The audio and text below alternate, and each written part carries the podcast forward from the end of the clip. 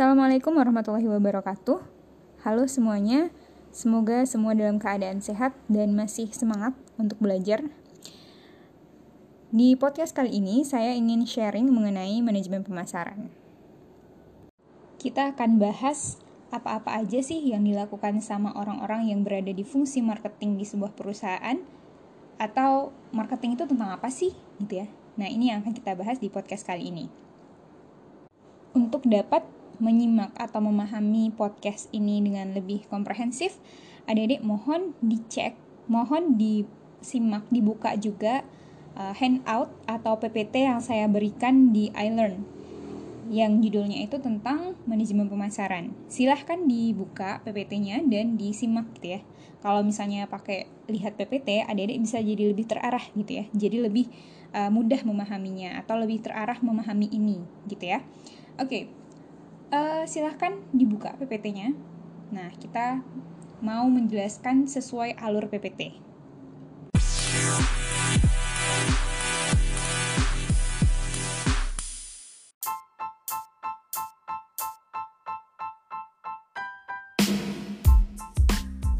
Bicara tentang pasar, kita tahu nih, bahasa Inggrisnya aja pasar adalah market gitu ya. Kalau marketing adalah pemasaran, kayak gitu ya. Nah, jadi ketika kita bicara tentang marketing, kita bicara tentang pemasaran, seperti yang udah kita bahas sebelumnya, bicara tentang pasar yang harus kita ingat pertama kali adalah tentang konsumen. Oke, jadi orang-orang marketing tugasnya adalah memperhatikan konsumen. Konsumen ini pengen apa sih sekarang?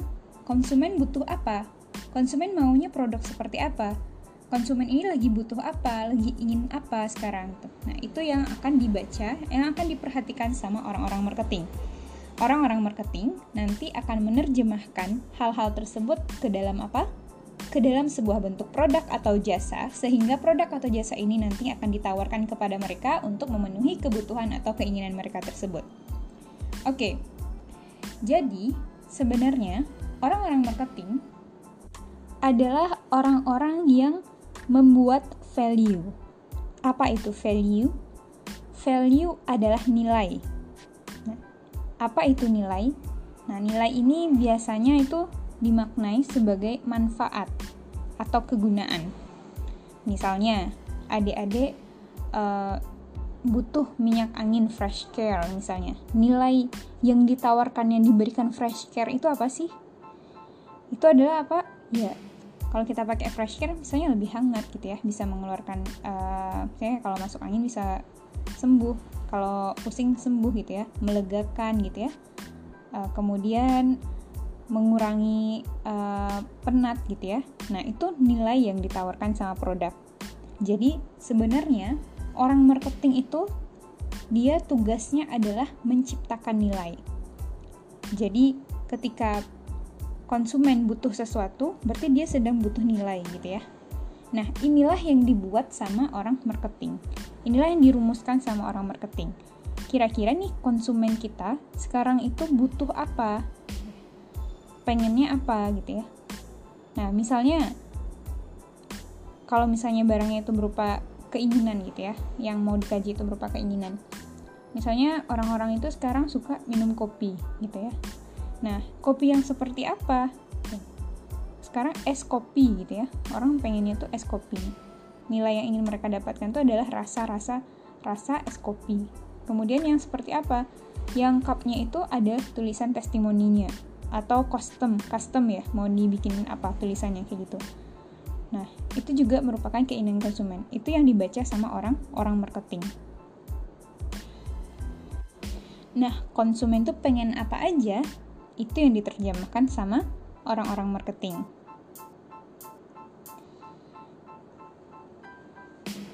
Seperti contohnya kopi tadi ya, konsumen butuh apa? Butuh kafeinnya pertama. Butuh kafein, butuh minum untuk melegakan haus mereka. Tapi selain itu ternyata mereka juga butuh tempat yang cozy misalnya. Terus apa lagi? Mereka butuh Eh, kata-kata uh, motivasi yang bagus-bagus gitu untuk menyemangati hari mereka gitu. Terus apalagi kira-kira mereka butuh rasa-rasa yang lain ya varian rasa yang lain gitu ya mereka butuh topping-topping yang lain gitu ya Nah, gitu. Jadi, itu yang dipahami sama orang marketing. Nah, orang marketing ini nanti yang akan mengatakan pada orang bagian operasi atau bagian produksi, konsumen lagi butuh hal-hal yang seperti ini. Gitu. Kamu bisa wujudkan nggak? Nanti orang operasi yang membuatkan produknya, yang menerjemahkan kebutuhan-kebutuhan itu dalam bentuk produk, kayak gitu. Nah, nah kemudian ketika udah jadi produk, ketika produknya udah jadi, maka ini tugas orang marketing lagi. Tugas orang marketing untuk menyampaikan kepada konsumennya, kepada target pasarnya, oh kita punya ini loh, kita punya uh, apa yang kamu butuhkan gitu. Nah, gimana cara menyampaikan bahwa kita punya kopi? Kita punya kopi yang bisa meng, uh, yang punya kafein, yang ada airnya yang melepaskan dahaga kalian. Kemudian kita punya tempat yang cozy, kita punya custom tulisan buat menyemangati kalian. Kita punya apa tadi? Um, punya varian rasa, kemudian punya topping yang macam-macam Gimana cara kita menerjemahkan ini sehingga konsumen itu sama menangkapnya itu? Kita kan punya ini nih konsep di pikiran kita kayak yang tadi itu gimana cara mentransfer apa yang ada di otak kita tentang produk kita ini ke benaknya konsumen sehingga konsumen itu paham oh iya ini produknya uh, yang kita cari ini loh yang bagus oh ini yang aku butuhkan gitu nah gimana caranya inilah yang dilakukan sama orang-orang marketing caranya adalah dengan dengan melakukan taktik-taktik promosi. Contohnya, kita pakai endorse, kita bikin iklan, kita bikin uh, kerjasama sama uh, para bin, uh, bintang film gitu ya, guest dan uh, lain-lain gitu ya. Nah itu cara-cara marketing yang dilakukan itu adalah untuk mengantarkan um, konsep kita atau mena mengantarkan nilai-nilai yang kita punya kepada konsumen. Kita punya ini dan ini loh gitu. Nah, jadi orang marketing itu tugasnya itu gitu. Jadi dia hubungannya itu an, me, dia itu yang mengantarkan apa yang dimau sama konsumen kepada perusahaan dan mengantarkan lagi apa yang diproses atau dipunya perusahaan ke yang dihasilkan perusahaan ke konsumen lagi. Jadi dia tuh menghubungkan antara konsumen sama perusahaan kayak gitu.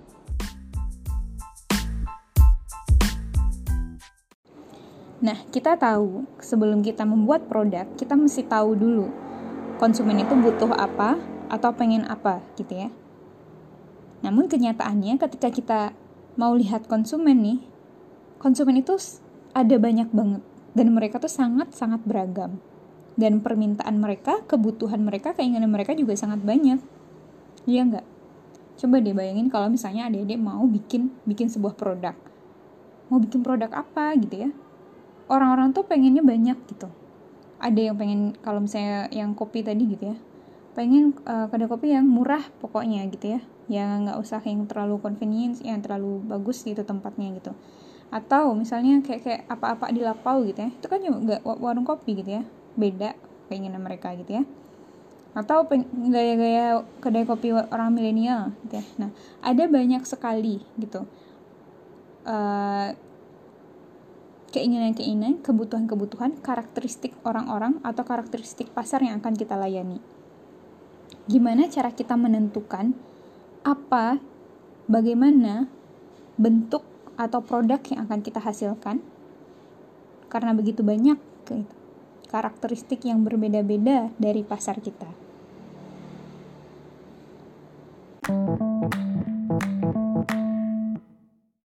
Tidak semua demand harus kita penuhi. Karena itu, kita perlu namanya memilih target pasar. Jadi kita khusus melayani target pasar kita.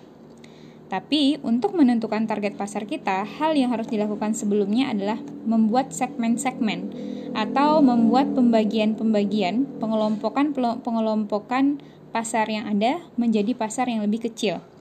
Pasar kita yang ada, kita udah paham tadi ya, sifatnya itu banyak banget karakternya, banyak banget uh, maunya atau permintaannya.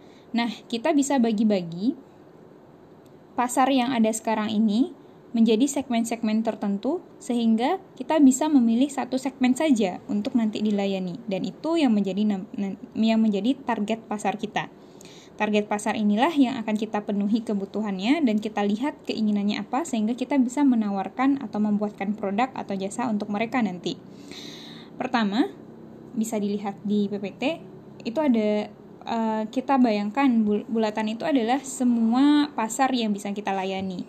Nah, pasar yang mana yang bisa kita layani? Kita bisa membuat pengelompokan-pengelompokan. Kalau di contoh itu pengelompokan atau segmentasi berdasarkan umur, berdasarkan usia. Jadi kita tahu ya ada orang kelompok orang tua, ada dewasa, ada anak-anak, bayi dan milenial.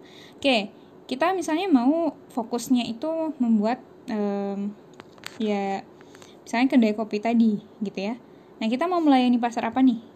Kita pilih, kita bisa pilih kita mampunya itu atau uh, bisa berkreasi itu di pasar yang mana gitu ya. Bisa bisa melayani di mana.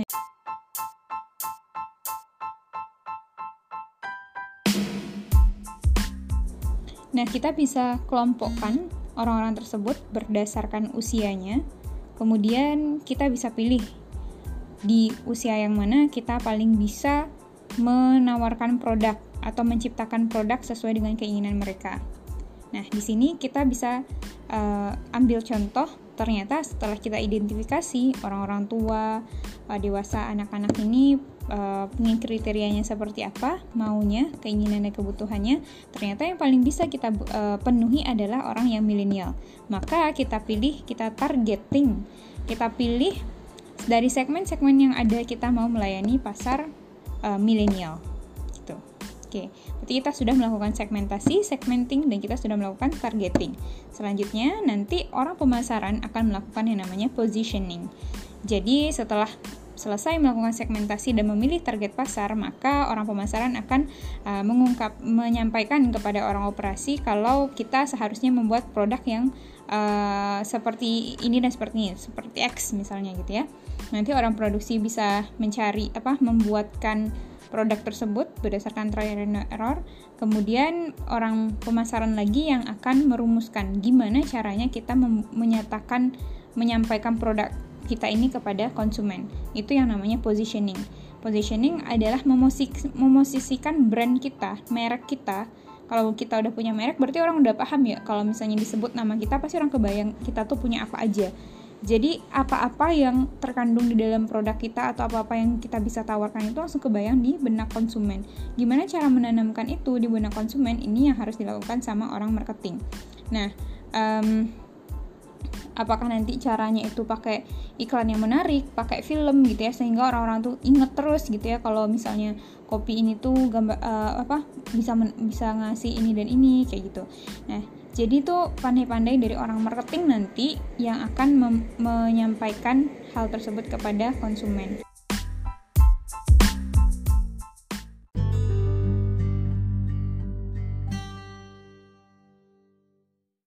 Salah satu konsep yang seharusnya Anda ketahui untuk memahami lebih jauh tentang marketing adalah tentang konsep marketing mix atau konsep 4P.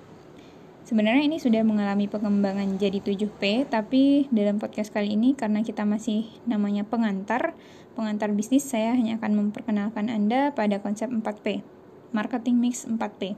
P yang pertama, kita bisa bilang produk. P yang kedua adalah price atau harga. P yang ketiga adalah place atau lokasi. Kemudian P yang keempat adalah promotion. Jadi ada 4P yang dikerjakan sama orang-orang pemasaran.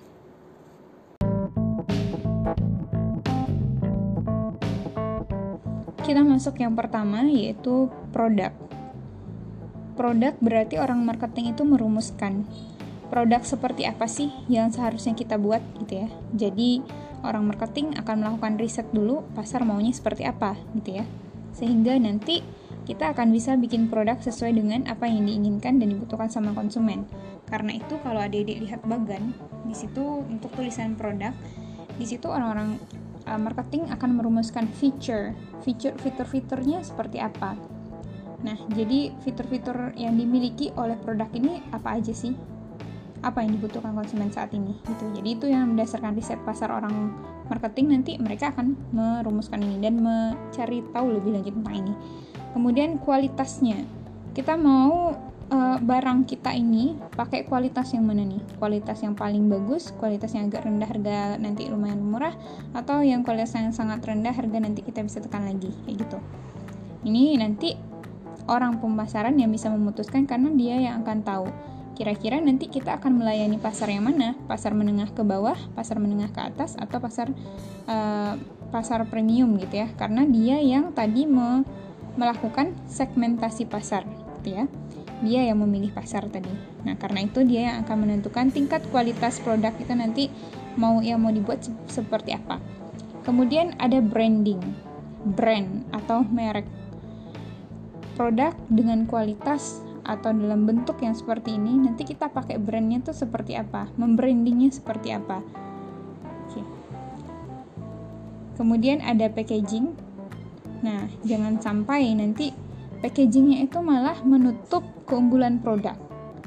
Itu yang akan dirumuskan sama orang-orang pemasaran. Misalnya untuk sprayer. Sprayer uh, face mist misalnya gitu ya. Face mistnya butuh spray tombol spray yang seperti apa gitu. Mau pakai plastik yang di luarnya itu transparan atau pakai plastik tertutup gitu ya. Nah itu akan mempengaruhi gimana konsumennya nanti memandang produk face mist itu bagusnya itu seperti apa gitu nah itu yang dibaca sama orang marketing nanti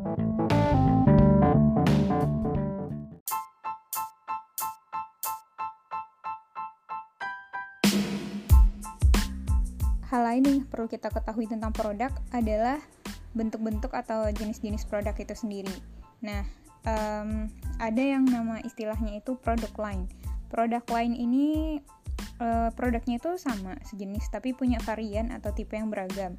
Contohnya kayak um, teh botol gitu ya. Ada teh botol original, ada teh botol uh, jasmine, ada teh botol um, yang less sugar gitu ya jadi dia punya produk lain produk lainnya itu jenisnya tuh macam-macam gitu ya nah tapi dia masih sejenis masih produk minuman aja gitu nah kalau produk mix itu adalah uh, produknya itu udah nggak sejenis lagi gitu ya udah beda tipe. Tapi dia masih satu merek. Contohnya itu uh, ini saya betul nggak ya bacaannya Gucci. Gucci itu kan ya nggak aja lah bacanya Gucci. Mungkin ada dia lebih tahu yang pastinya Gucci itu dia kalau misalnya di uh, show uh, di apa namanya di tokonya itu mereka nggak cuma jualan uh, tas aja gitu. Mereka ada jualan uh, baju gitu ya uh, aksesoris yang lain gitu jadi nggak cuma tas aja gitu tapi dia menyediakan uh, hal lain tapi masih berkaitan dengan fashion kayak gitu ya biasanya nah itu namanya produk produk mix karena apa? Karena di situ mereka melihat konsumen itu butuh um, butuh ini butuh kualitasnya Gucci gitu ya. Tapi mereka butuh untuk uh, produk yang jenis lain gitu. Jadi butuh eh, nggak uh, cuman baju lagi, tapi butuh sepatu tapi kualitasnya kualitas Gucci gitu ya. Makanya beberapa uh, perusahaan itu membuat uh, jenis produk lain tapi masih dengan karakteristik karisma uh, kemampuannya Gucci ini kayak gitu. Nah kemudian uh, yang lain adalah jenis-jenis barang. Uh, ada yang namanya barang convenience, ada yang namanya shopping, barang shopping, shopping goods, ada yang namanya specialty goods. Nah ini bisa ada dibaca sendiri di uh, slide itu udah jelas gitu ya. Kalau convenience itu barang kebutuhan kita sehari-hari. Uh, yang biasa kita beli gitu ya. Kemudian yang shopping itu nggak terlalu sering kita beli. Dan bu buat ngebelinya itu butuh pemikiran dulu. Contohnya apa? Kayak kita mau beli HP gitu ya itu kan nggak kayak kebutuhan sehari-hari. Maksudnya bukan barang-barang yang kita kebutuhan sehari-hari. Kalau kebutuhan sehari-hari kan kayak sabun gitu ya. Kayak hmm, makanan seperti itu. Kalau yang shopping ini barang yang sudah uh, tinggi tingkatannya di atas itu dan kita uh, tidak membeli itu dalam uh, tingkatan harian gitu ya. Tapi agak jarang daripada itu. Kemudian ada yang namanya specialty goods. Specialty goods ini emang karena namanya special gitu ya jadi dia kategorinya spesial hanya orang-orang tertentu yang biasa bisa membeli ini biasanya dan uh, cara untuk memperolehnya juga spesial gitu ya. Kayak contohnya uh, Harley Davidson. Harley Davidson itu dijual bebas nggak di Indonesia. Kita ke showroom langsung dapat Harley Davidson enggak gitu ya. Jadi itu khusus juga cara bacanya uh, belinya. Kalau kata orang sih ada yang di inden dulu belinya gitu ya. Dan itu nggak ada di Indonesia kayak gitu nah kemudian nah itu jenis-jenis barang-barang gitu ya setidaknya tahu dulu uh, barang barang-barang atau jasa-jasa ini sehingga nanti kita bisa memutuskan sebaiknya kita mau uh, produksi yang mana nih gitu.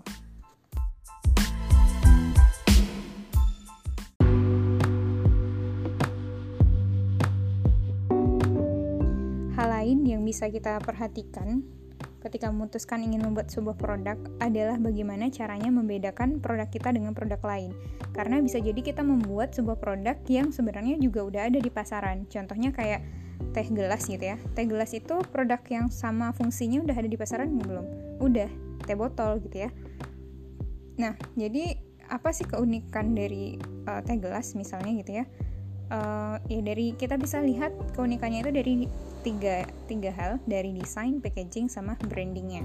Dari desain uh, pastinya beda gitu ya warnanya gitu ya. Packaging dia dalam bentuk gelas gitu ya. Branding ya brandingnya um, dari iklan gitu ya. Dari gimana kita mempromosikan produk kita itu kan orang-orang jadi paham oh teh gelas rasanya itu rasa teh gitu ya tapi harganya lebih murah gitu ya dan ukurannya kecil gitu ya jadi branding itu apa yang kebayang di benak orang tuh uh, itulah hasil branding kayak gitu jadi orang udah tahu gitu bedanya apa uniquenessnya apa differentiationnya apa kayak gitu ya oke okay.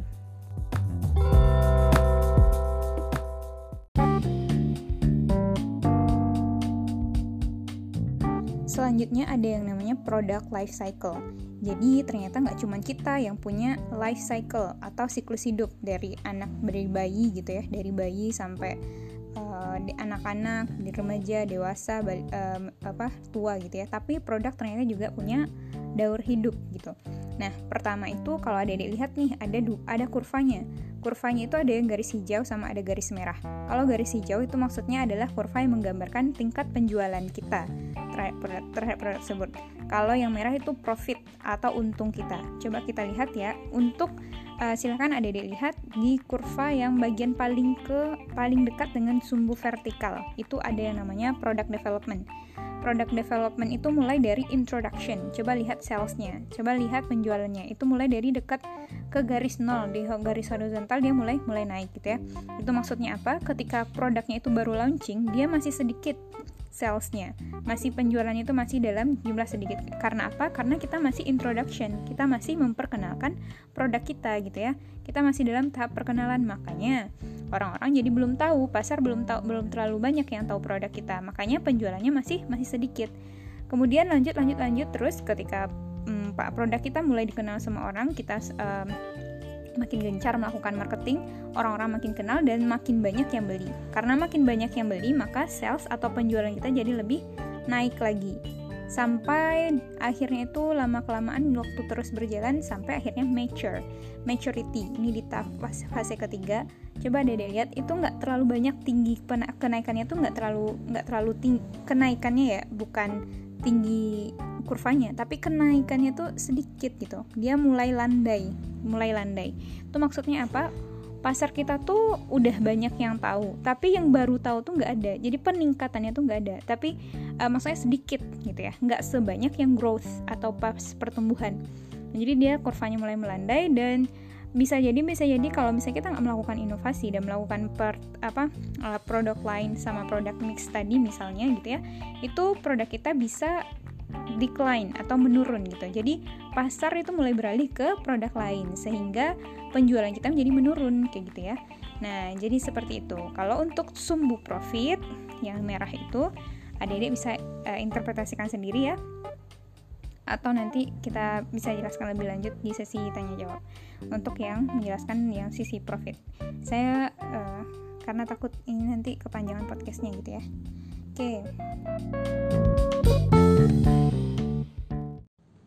Kita lanjut ke price atau harga atau penetapan harga kita udah tahu nih, tadi kita udah punya target pasar. Kita udah menentukan siapa target pasar kita, kita udah tahu kebutuhan mereka, kita udah tahu gimana keinginan mereka, kemudian kita uh, akan sudah meramalkan nih produk seperti apa yang kita akan buat.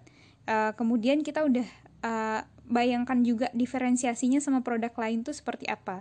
Kita udah tahu juga nih pada tahap introduction nanti kita akan melakukan strategi marketing seperti apa gitu ya karena kita udah tahu ada beberapa siklus kehidupan produk yang masing-masing siklusnya itu harus pakai strategi tertentu ini belum saya jelaskan ya tadi pakai strategi tertentu supaya dia bisa mengalami peningkatan sales atau peningkatan penjualan terus-menerus kayak gitu. Jadi ada masing-masing strateginya. Nah, untuk yang price uh, ya, selanjutnya kita menentukan harga. Uh, berapa sih harga yang mau kita tentukan untuk produk kita ini? Ada beberapa pertimbangan uh, yang harus kita perhatikan ketika kita mau menentukan harga produk kita. Hal yang harus kita pahami dulu adalah uh, ada istilah yang namanya price taker dan price maker.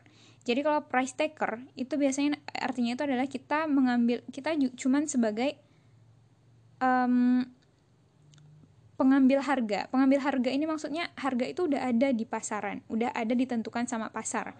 Contohnya nih, kayak adik-adik misalnya ke pasar persaingan sempurna, ke pasar tradisional yang jualan cabe, tomat gitu ya, kentang gitu, da, apa bawang gitu ya. Itu kalau di pasar persaingan sempurna, kalau di pasar tradisional ya pasar pasar barang sehari-hari gitu ya maksudnya pasar barang konvensional bukan para pasang pasar barang convenience atau barang sehari-hari itu pasar pesaing yang sempurna. Jadi kita sebagai price taker kita orang-orang tuh udah pada tahu harga satu ki setengah kilogram kentang itu 6000 gitu. Jadi kita tuh cuman bisa menjual dengan harga yang sama kayak gitu. Jadi kita juga bakal ngejualnya tuh 6000 gitu kita nggak bisa menjual 9000 gitu. Ya kalau misalnya kita letakkan 9000 yang mana ada yang mau beli gitu. Karena semua orang tuh pada tahu harga kentang setengah kilo tuh 6000 gitu ya. Jadi pasar kita akan lari gitu. Nah, karena itu di jenis pasar tertentu kita bisanya menjadi price taker. Nah, kapan kita bisa menjadi price maker?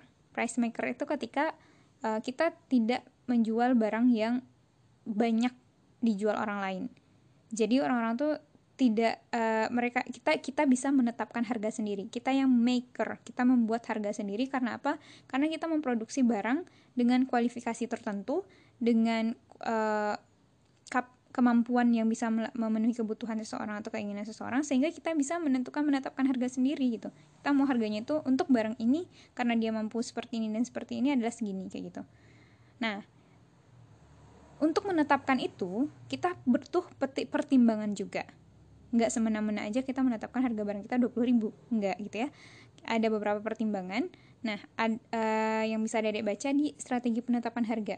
Pertama itu bisa berdasarkan biaya produksi. Nah berdasarkan biaya produksi maksudnya di sini kita tentukan dulu biaya produksi kita yang habis untuk membuat produk ini berapa kayak gitu. Anggaplah misalnya adik memproduksi kaos gitu ya. 500 kaos itu ternyata butuh um, har, apa biayanya itu mulai dari biaya tenaga kerja, bahan baku, mesin dan lain-lain itu uh, ternyata 40 um, anggaplah 40 juta gitu ya karena udah pakai alat-alat dan lain-lain. Anggaplah satu baju gitu ya. Kalau satu baju itu biaya per unitnya uh, 5 50 ribu kayak gitu. Nah, 50 ribu. Terus uh, kita bisa menetapkan harga berapa gitu. Nah, dari har dari karena kita tahu costnya atau biaya yang harus kita keluar yang sudah kita keluarkan tadi berapa kita jadi bisa menetapkan harga yang mau kita patok tuh berapa. Nah dari 50.000 nanti kita mau ngambil untung 25% uh, berarti 50.000 25 persennya berapa? Uh, anggaplah 50 persennya gitu 25.000 jadi kita ngambil untung 50% berarti harga yang mau kita tetapkan itu 75.000 kayak gitu Nah, hal yang paling yang penting yang adik-adik harus ketahui kalau untuk biaya produksi ini adalah istilah economics of scale. Economics of scale ini secara ringkas uh, maksudnya itu adalah ketika kita menambah jumlah produksi kita, jumlah unit produksi kita, maka akan semakin turun harga rata-ratanya. Bayang uh, supaya mudah memahami, bayangkan kalau misalnya kita memproduksi kayak bakwan gitu ya, adik membuat gorengan gitu ya uh, bakwan ini kalau misalnya kita cuman produksi 5, 5 buah bakwan gitu ya. Kita biaya uang keluarnya gede nggak? Iya. Kita oke okay lah kalau kita cuma beli minyak itu setengah kilo gitu ya. Kolnya mungkin satu setengah setengah. Ya misalnya satu on gitu ya. Tepungnya juga cuma sedikit gitu ya. Paling uh, satu on juga gitu ya. Nah oke okay lah biaya bahan bakunya itu sedikit tapi kita masih butuh kuali nggak? Iya. Kita masih butuh tabung gas nggak? Iya. Kita masih butuh gerobak nggak? Iya. Kita butuh spatula nggak? Iya. Nah biaya fixed cost atau biaya tetapnya ini yang membuat dia mahal gitu. Kita tetap ngeluarin biaya buat gerobak tabung gas kuali spatula. Itu tuh sampai satu juta gitu. Satu juta tambah biaya bikin gorengan lima, lima buah gorengan cuman cuman berapa? Ya cuman lima ribu sepuluh ribu gitu ya. Ya satu juta satu juta sepuluh ribu gitu bandingkan kalau kita misalnya bikin gorengan 500 buah per hari. Ya kualinya juga tetap satu spatulanya tetap dua gitu dengan saringan-saringan dengan gerobaknya juga tetap satu gitu. Tapi biaya per unitnya jadi rendah nggak? Iya. Kalau 500 di uh, 500 500 itu biaya bahan bakunya juga jadi misalnya eh, 200 ribu oke dia jadi sejuta 200 gitu ya. Tapi sejuta 200 dibagi 500 buah kecil nggak nilainya dibanding sejuta 100 dibagi 5 buah nah jadi kalau ketika kita produksi banyak itu kita jadi lebih lebih sedikit biayanya itu ya itu maksudnya dari economics of scale jadi ada skala tertentu yang kita ketika kita capai skala tersebut, maka itu akan memurahkan biaya produksi kita. Kalau kita bisa memurahkan biaya produksi kita, kita bisa mengambil untung lebih banyak lagi. Jadi kita lebih lebih bebas ngambil untungnya gitu ya. Karena ya biaya kita udah rendah kok gitu. Jadi kita mau nurunin harga pun kita udah untung kayak gitu. Nah, yang kedua ada berdasarkan pasokan persediaan. Maksudnya ini uh, kaitannya itu dengan uh, persediaan kita. Kalau misalnya persediaan kita, pasokan persediaan kita itu langka gitu ya. Nah, kita bisa jadi ngasih harga itu uh, kita naikkan gitu ya. Karena kita takut nanti uh, untuk produksi selanjutnya itu persediaan kita lagi mandat gitu. gitu. Terus untuk berdasarkan harga persaing. Nah, kita maksudnya ini adalah kita menetapkan harga dengan melihat pesaing kita sekarang lagi lagi gimana posisinya atau kondisinya. Kalau kita uh, adalah pemain baru, kita adalah pemain baru di industri. Nah, kita kan jadi uh, punya pesaing juga tuh orang-orang lama yang udah udah udah ber, berbisnis di industri tersebut gitu ya. Nah, kita bisa pakai penetration pricing namanya. Jadi kita mau memasuki sebuah pasar gitu. Makanya kalau kita pakai penetration pricing, kalau kita mau masuk atau mau launching sebuah produk, biasanya kita mau kasih apa? Kita kasih promo. Kita kasih harga harga harga promo. Harga promo lebih lebih murah biasanya ya.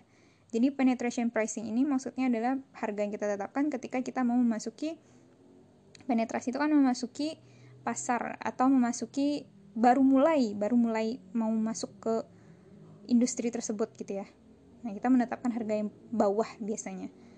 Untuk defensive pricing, defensive pricing ini ketika misalnya kita menyadari nih ini dari sudut pandang yang lain ya ada orang baru yang masuk ke industri kita gitu ya nah orang baru ini karena dia pakai penetrative uh, pricing tadi dia menurunkan harga dari harga rata-rata orang jualan di industri tersebut anggaplah misalnya tuh kayak apa uh, teh pucuk harum gitu ya sama teh gelas gitu.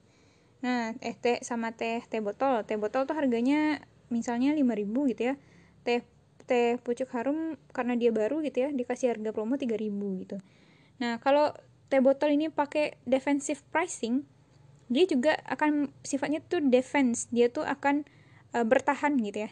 Dia akan bertahan untuk mempertahankan para pelanggannya supaya nggak lari ke pucuk harum dengan menurunkan harga juga kayak gitu itu defensive pricing itu contoh aja ya tapi kenyataannya kan botol nggak nurunin harga gitu contoh aja Nah, terus um, selanjutnya adalah uh, prestige, prestige pricing. Ini prestige ya. Kalau pakai prestige berarti ya kak, biasanya tuh semakin mahal harga semakin tinggi prestisnya gitu ya. Jadi biasanya kalau pakai strategi ini uh, barang-barangnya itu juga harus barang-barang prestis yang kita tawarkan dan kita bisa menerapkan harga harga prestis uh, strategi harga prestis ini. Nah, kemudian ada lagi nih keputusan-keputusan harga, eh, penetapan harga yang lainnya. ada kita pakai diskon gitu ya kalau kita mau me mencapai sasaran tertentu kita bisa menawarkan harga diskon atau uh, kita mau apa bersih bersih gudang gitu ya kita bisa kasih diskon juga nah terus kita kasih uh, kredit juga bisa. Karena apa? Karena mungkin kita ingin meningkatkan uh, pasar kita. Biar banyak orang yang uh, kita biar banyak orang yang bisa beli barang-barang kita ini gimana ya kita mau ngabisin stok gitu ya? Ya udah kasih kredit aja gitu. Nah itu salah satu strateginya. Supaya orang mampu beli gitu ya. Kita kasih dia kemampuan untuk membeli kita pinjamkan eh, kita kita sedikitkan atau kita bagi-bagi kemam apa uh, kapasitas mereka harus bayar gitu ya dengan cara kredit sehingga mereka bisa beli barang kita dan barang kita terjual kayak gitu nah itu untuk uh, strategi harga